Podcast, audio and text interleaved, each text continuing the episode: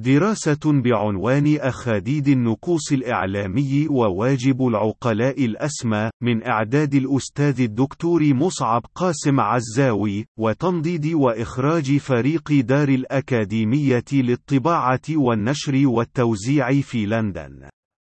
لا بد لكل مراقب حصيف أن يشعر بذلك التراجع المريع البادي في وسائل الإعلام التقليدي، وخاصة تلك الصحفية منها، والتي أصبحت معدلات العمل الصحفي الاستقصائي فيها شبه معدومة، خاصة في ضوء اختزال دورها الإعلامي في النقل الإخباري مع بعض التزويقات التحريرية لما يرد في وكالات الأنباء العالمية العالمية، وما يتشدق به أبواق الإعلام الرسمي التابع للمؤسسة الحاكمة في الدولة التي تقع فيها تلك المؤسسة الصحفية أو تلك، وذلك الواقع المزري على المستوى الكوني يختلف في حدته بين منطقة جغرافية وأخرى، ودولة وأخرى، دون أن يغير ذلك من مصداقيته وتحققه العياني المشخص بشكل يثير الألم والحسرة، وقد يكون العنصر الأول الذي ساهم في ذلك التراجع هو التعضي الإعلامي على المستوى الكوني بشكل يتسق مع اشتراطات الرأسمالية الاحتكارية الوحشية المعولمة، التي قادت ومنذ تبني نهج اقتصاد السوق البربري في ثمانينات القرن المنصرم، إلى طوفان من الاندماجات بين المؤسسات المؤسسات الإعلامية الصغرى في جسد المؤسسات الأكبر منها، والتي تحولت بدورها إلى كيانات احتكارية أخطبوطية تحكمها شروط اقتصاد السوق الوحشي في واقع محسور أفضى إلى اندثار شبه كلياني لكل المؤسسات الصغرى التي أبت الانصياع إلى تلك الشروط،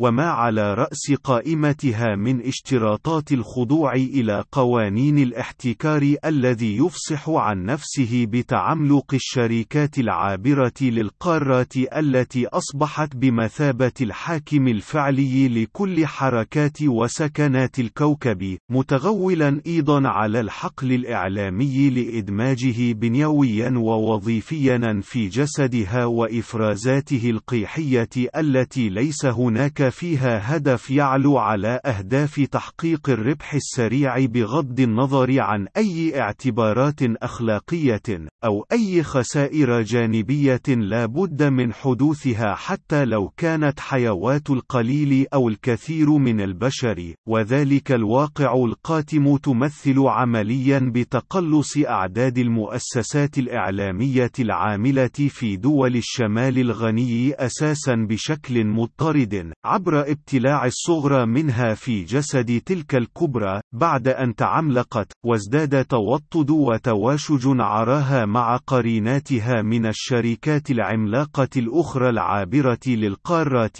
والتي لا بد أن تتبادل الخدمات المشتركة فيما بينها، إذ أن استمراريتها جميعا أصبحت مقرونة باستمرارية النمط الاقتصادي العولمي، ونموذج اقتصاد السوق الوحشي الذي ينظمه ويحافظ على ديمومته. وأسهم في زيادة تواشج المؤسسات الإعلامية في العالم الغربي في نسيج الاقتصاد العولمي وشركاته العابرة للقارات. تراجع دخول الفئات الوسطى في جل المجتمعات الغربية، التي لم ترتفع فيها أجور الطبقة العاملة بأي شكل فعلي، بعد تعديلها حسب مستوى التضخم منذ خواتيم سبعينيات القرن المنصرم المنصرم، وهو ما أدى إلى عزوفها عن الإنفاق في الاشتراك في جل منتجات تلك المؤسسات الإعلامية، كما هو الحال في الاشتراكات في الصحف التي ما فتئت تنخفض عاما بعد الآخر في العالم الغربي، وهو الواقع الذي توازى مع زيادة اعتماد تلك المؤسسات الإعلامية بعد أن أصبحت شركات تهدف للربح المادي المحض وفق قوانين اقتصاد السوق الوحشي على ما تجود به شركاتها وقريناتها من الشركات وخاصة تلك صاحبة الحل والعقد في كل مفاصل الاقتصاد والسياسة والمجتمع، وأعني هنا الشركات العابرة للقارات، من إنفاق إعلاني في صفحات ونتاج تلك المؤسسة الإعلامية، والتي لا بد لإعلاميها وكل كوادرها من فهم المسلمة البادية للعيان، وغير المعلنة صراحة، بأن استمرارية وجودهم المهنية، وديمومة عوائدهم المالية التي ينفقون منها على حيوات أسرهم، مشروطة بتعزيز رضا أولئك المعلنين، وخاصة الأباطرة العمالقة منهم، وعدم المساس بأي من مصالحهم المتداخلة في كل المستويات الاجتماعية والاقتصادية والسياسية، عمقا وسطحا، وعموديا وأفقيا، وهو الواقع المزري الذي أنتج تصحرا مريعا وتراجعا مهولا في كل أنشطة الصحافة الاستقصائية وتمترسا للعملية الإعلامية أساسا في حقول هامشية إخبارية، أو ترفيهية، أو فضائحية، أو رياضية أو غيرها بشرط ألا تقترب من الخطوط الحمراء، وتقلق راحة الفئات المهيمنة وسادتها من المعلنين في صفحاتها وفي برامجها، وما زاد الطين بلة خلال بضعة الأعوام الأخيرة، بزوغ الشركات التقنية في حقل تقنيات المعلومات وثورة الاتصالات، وخاصة تلك العاملة منها في حيز وسائل التواصل الاجتماعي، ومحركات البحث على الشبكة العنكبوتية، والتي خلقت بمجملها واقعا جديدا عماده تحول تلك الشركات إلى مرشحات بالقوة لا بد للغالبية العظمى من أي نتاج إعلامي أو صحفي المرور بين عراها قبل تمكن ذاك النتاج من الوصول إلى متلقي الرسالة الإعلامية في المآل الأخير،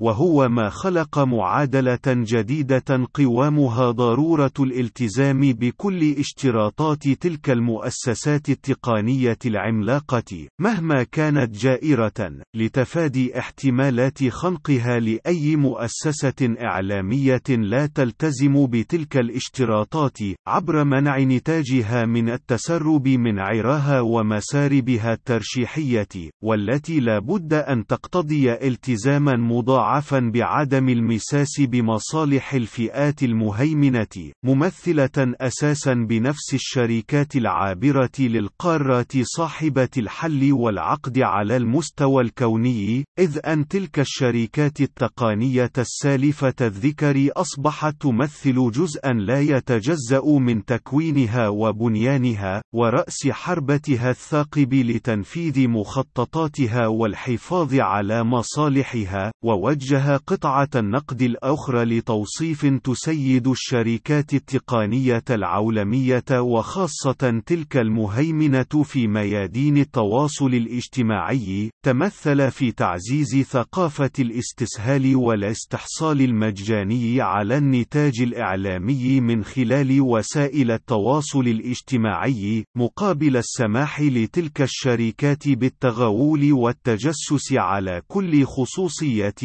مستخدميها، ومراكمتها، وتبويبها، وبيعها لكل من يريد التنقيب فيها، أو استخدامها لأغراض تسويقية محضة، أو أهداف أكثر خبثا من قبيل توجيه السلوك وتغيير الميولات الفكرية والسياسية لدى البشر، وبالتالي من سوف يصوتون له في أي انتخابات محتملة، كما كان الحال في انتخابات الولايات المتحدة. المتحدة في العام 2016 واستفتاء بريطانيا للخروج من الاتحاد الأوروبي في العام نفسه.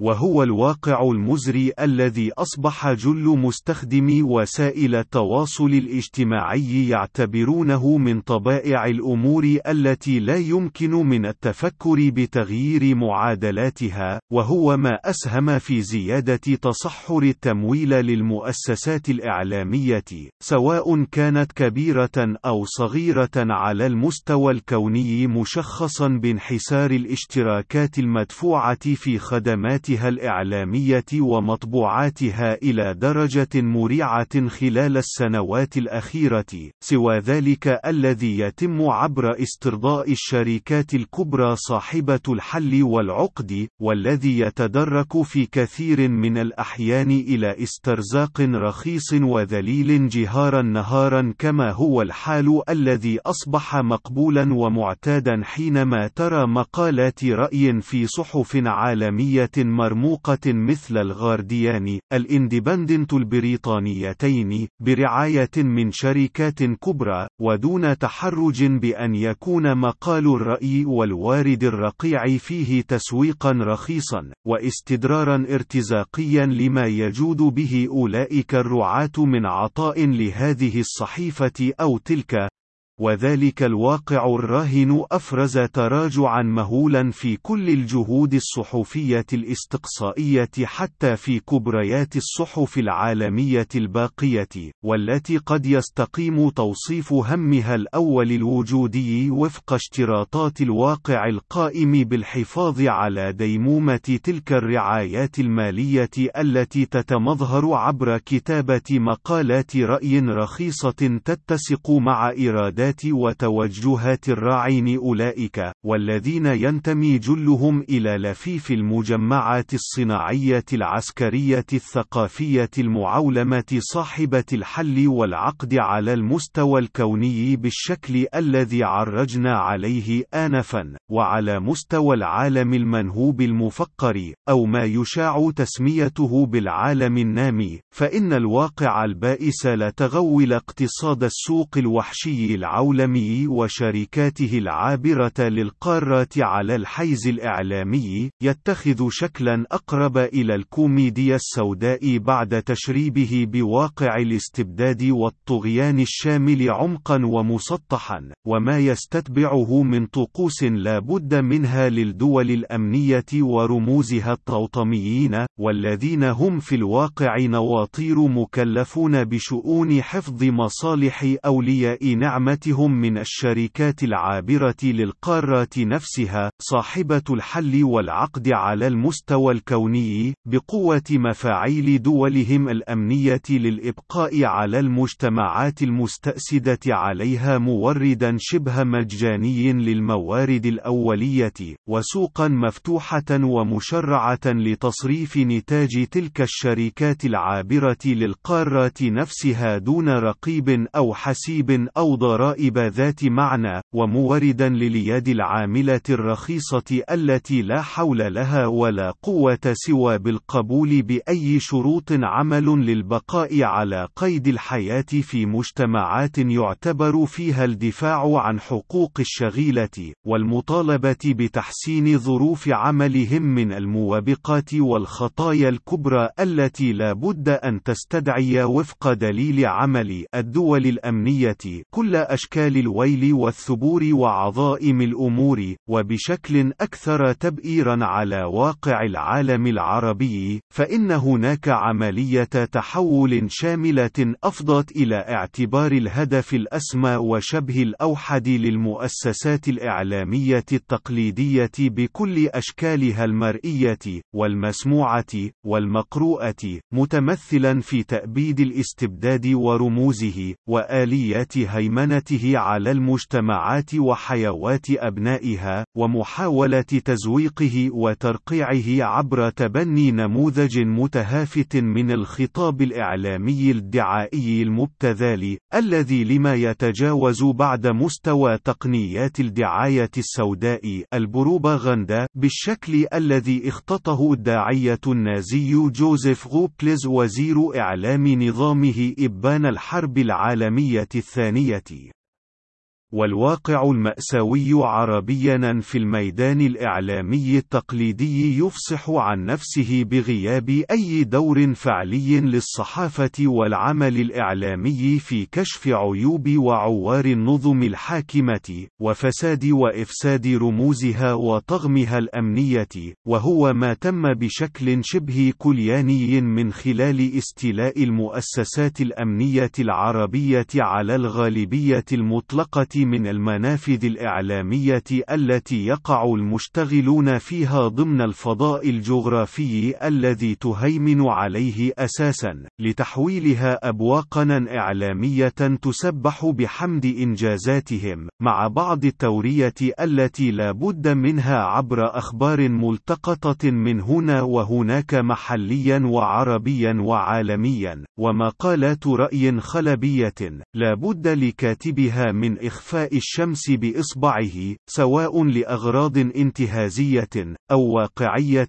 ترتبط بالحفاظ على حياته ومورد رزقه ولا بد فيها حتما من عدم وضع الإصبع على الجرح الأساسي في المجتمع الذي يعيش فيه وإرجائه إلى أسه وأساسه في واقع الاستبداد ومفاعيل الدولة الأمنية عبر إحالته إلى فساد بيدق صغير هنا أو هناك أو حتى مؤامرة كونية على نظام التحديث والتطوير أو الممانعة والمقاومة أو الاستقرار والسلم الأهلي وهو النظام الذي لا بد لذاك الكاتب من التسبيح بحمده بكرة وعشيا وتلميحا وتصريحا في كل ما يخطه على السطور وما بينها.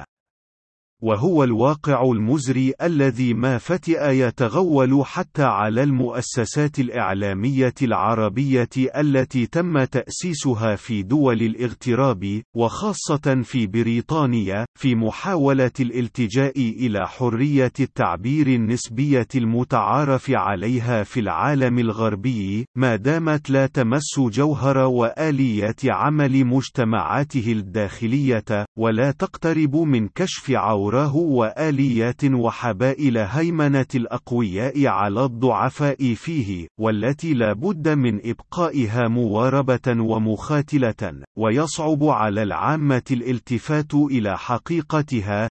إذ ألفت المؤسسات العربية في دول الاغتراب لقمة لا بد من التهامها من قبل قوى الاستبداد العربية كل على حسب قدرته المادية وعزمه على توطيد هيمنته بموافقة وقبول القائمين على تلك المؤسسات الإعلامية التي لا بد لها من الاتكاء على نموذج رعائي ما يضمن استمراريتها وديمومة حكومة جريان رواتب الموظفين فيها، بعد أن تراجعت معدلات الاشتراك في مطبوعاتها ونتاجاتها الإعلامية إلى درجة شبه صفرية، بمفاعيل سقوط أرهاط كبيرة من الفئات الوسطى على المستوى الكوني إلى قعر الإفقار، وعقابيل إفرازات العولمة وثورة اتصالاتها التي جعلت من المقايضة بين المعلومة المجانية المجانية وخصوصيات المستخدم الحالة العرفية في حيز الحصول على المعرفة والخبر والتحليل بشكل تتحول فيه خصوصية المستخدم إلى العملة التي يقوم بسدادها مقابل الحصول على ذاك النتاج.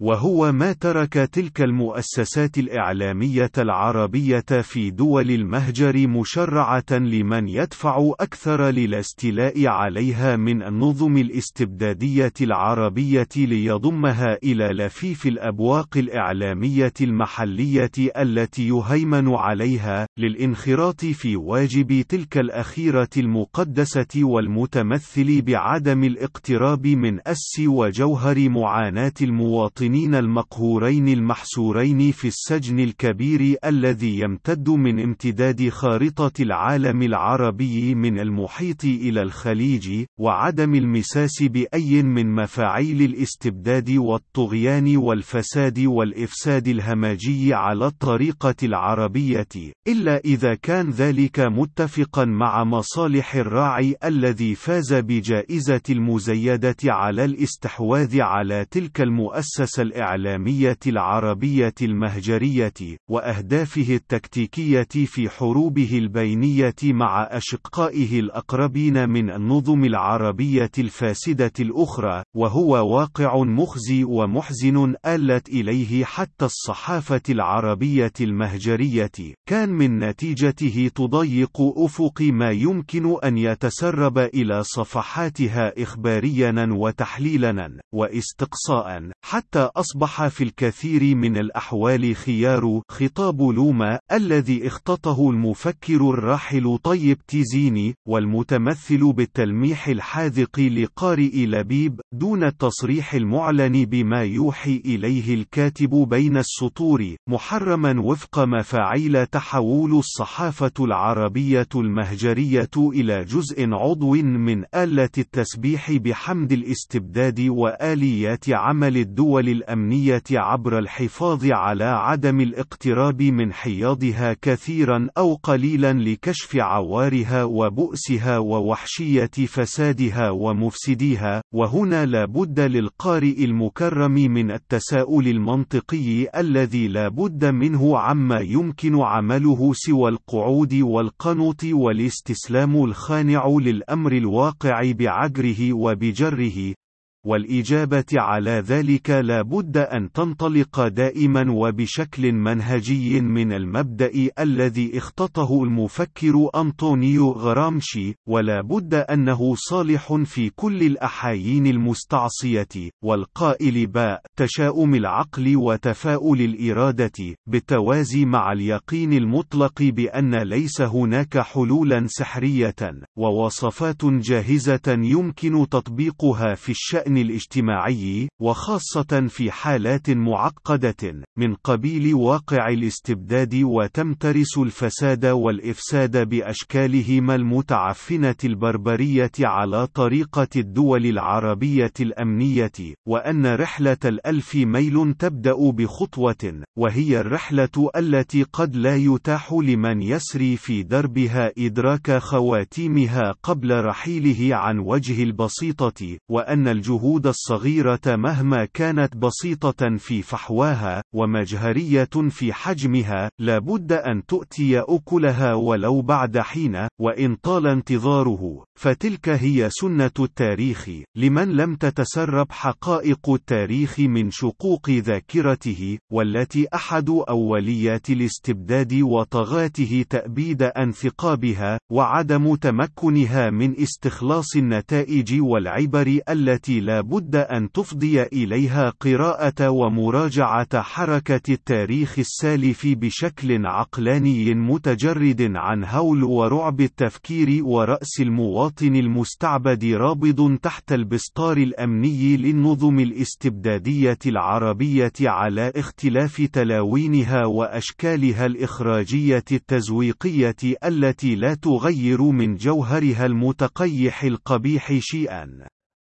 وبشكل أكثر عملياتية وواقعية، قد يستقيم اعتبار واجب دعم البقية الباقية من مؤسسات الإعلام والعمل الصحفي البديل والمستقل شخوصا وكيانات اعتبارية، والتي يشرف عليها في غالب الأحيان شخوص متطوعون، وبقدرات ذاتية محدودة، تعاوض قلة حيلتها بالصبر والمصابرة والإ الاجتهاد والتضحية. أسمى واجبات العقلاء في معمعة زمننا الرديء وهو الدعم الذي لا بد أن يتخذ ويفصح عن نفسه بكل الممكنات حسب قدرة وطاقة كل مؤمن بضرورة عدم القبول بالواقع البائس المعاش وإقناع الذات قصرا بأن خيارها الوحيد هو بالتقهقر والنكوص والتحول إلى سكت مزمن عن الحق. الحق وإيهام العقل بأن منجاه الوحيد هو في السعي لما قد يمكن إدراكه في حياة أخروية تخيلية لغرض إشاحة بصر الذات العاقلة عن واجبها اللازم والضروري في واقعها المعاش والملموس على جلدها ألما وقهرا بكل الأشكال والتلاوين والذي ليس هناك من سبيل لتغييره سوى بالتعاضد مع البقية الباقية. من الصامدين السابحين ضد التيار والتأزر معهم في خنادقهم والصبر والمصابرة والاجتهاد والمساهمة الجمعية معهم بكل الممكنات مهما كانت بسيطة ومحدودة في كمها أو كيفها.